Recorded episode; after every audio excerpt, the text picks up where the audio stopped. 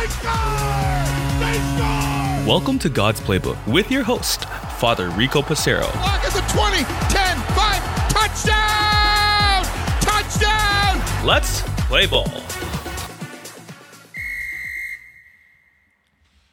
Friends, welcome back to God's Playbook. Today we're going to do part two of conflict management, and I'm calling it the appeal. Yesterday we talked about our approach and how Jesus wants us to speak one on one with the people that we are in conflict with. The appeal refers to what happens when they don't listen, or what happens when we don't listen. What's the next step? I call it the appeal because it really is step two, in which Jesus says, we're to bring in a third party to listen, not to take our side and gang up on the other person. Because sometimes it takes a third party to say, actually, no, Tom, Father Rico didn't say that. Or Father Rico, no, this is what Tom meant when he said, you heard it wrong. That's not what he said, or that's not what he meant. Otherwise, it can just escalate and escalate and escalate. We have to ask ourselves the question Am I actually listening to what the other person is saying? Or do I have my own contrived premonitions of how the conversation's going? I hear what I want to hear. And if I don't hear this, I'm just going to explode and allow the emotions to get the best of me. That's not what Jesus is talking about in conflict management, the appeal. Jesus goes on to say, and even if that doesn't work, you're to go to the church and if that doesn't work, then you're to shake off the dust from your feet. In other words, there are some times in which, as the phrase says, it takes two to tango. If the other person is unwilling or unable to bring resolution to the conflict, what do we do then? We have to eventually make peace with wrongs and hurts in our lives. We can't just allow them to just linger and fester. This can become very dangerous for us, friends. And that's not healthy for us, for the people involved, or for the world overall. How many times have we sought ways to bring resolution when perhaps a first encounter has not helped us? Do we throw up our arms and just think, division, it's over, I tried? Yes, indeed, friends, sometimes we do try. But have you ever heard the phrase, if at first you don't succeed, try and try again? Even if it's the first time you've heard this, God's expectation of us is not a one and done. When Jesus talks to Peter, How often should I forgive my brother or sister? As many as seven times? Not seven, but 70 times seven, speaking of an infinite number. And again, friends, this doesn't suggest that Jesus is saying that the wrong done to us is not inappropriate. It's not hurtful. It doesn't just negate it. But what we're trying to do is to bring healing, to bring hope. Otherwise, it can just continue to fester and eat at us like a wound. If we continue to pick the scab, we'll never allow it to heal entirely. And so Jesus is giving us step by step approach to dealing with conflict.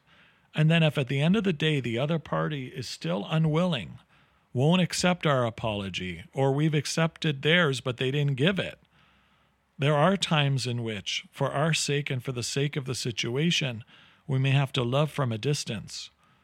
But the challenge is, friends, we can't just jump to that stage.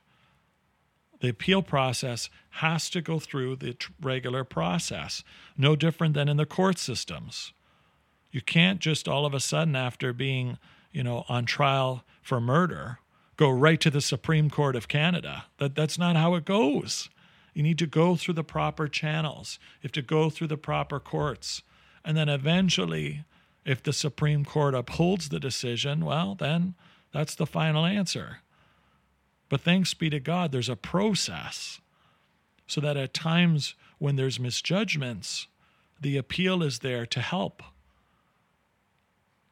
How many times have I had strong feelings against somebody, and then as more information is disclosed to me in this, what I call appeal process, then maybe compassion, maybe a little more understanding.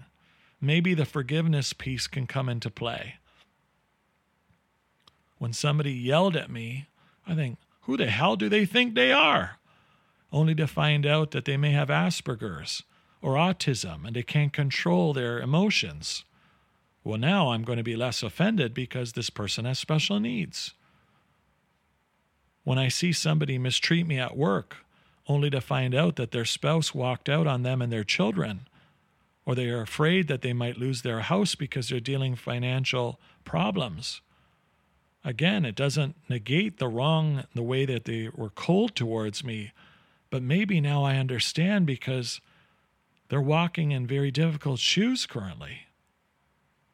Or perhaps they're directing their anger against me, even though I have not caused them to get angry, but they're just dealing with their own lives. And yes, we don't deserve to be mistreated, to be spoken down to. But at the same time, friends, the more we understand, the more we come to know the beauty of the appeal process is sometimes new information is brought to light to help the situation become more and more clear, and perhaps a resolution can be made. Today, as we hear this scripture on this, the Lord's Day, it's an opportunity for us to really ask ourselves the question Am I willing to participate in the appeal process for conflict management the way Jesus is asking me to? And if so, what are the methods that a true disciple and friend of Jesus should go through?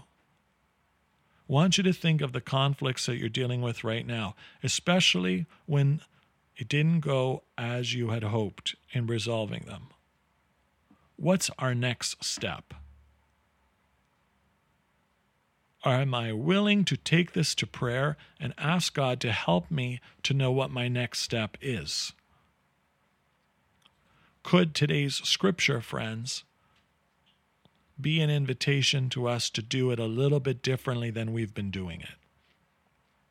What does the appeal process look like for you? Let us pray. Loving and gracious God, Sometimes we just want problems to be resolved and go away, and they just don't.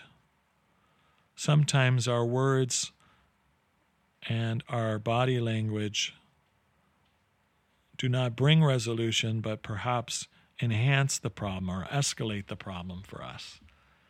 Help us in this appeal process to still seek healthy ways to deal with conflict management with one another. Help us to also know at times in which we've reached the end of the road, and not to allow things to fester in us, but to let go and let God, so that you can bring healing, a healing that only God can give to us. Help us to also be willing and open to heal others and allow others to heal us for the times in which we've been short for the times we've been disrespectful, for the times we've just been plain old mean. Lord, help us to deal with conflict management and help us to know how to go through the appeal process. Amen. Friends, let's pray for one another, especially those who are dealing with significant conflict. Let's pray that one another receive the comfort and courage we need to be able to address these matters and to move forward one step, one day, one moment at a time. For God's Playbook friends, I'm Father Rico. God loves you, and so do I.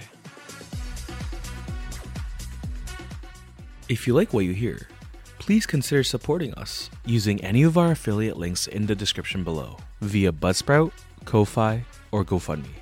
Thanks, and God bless.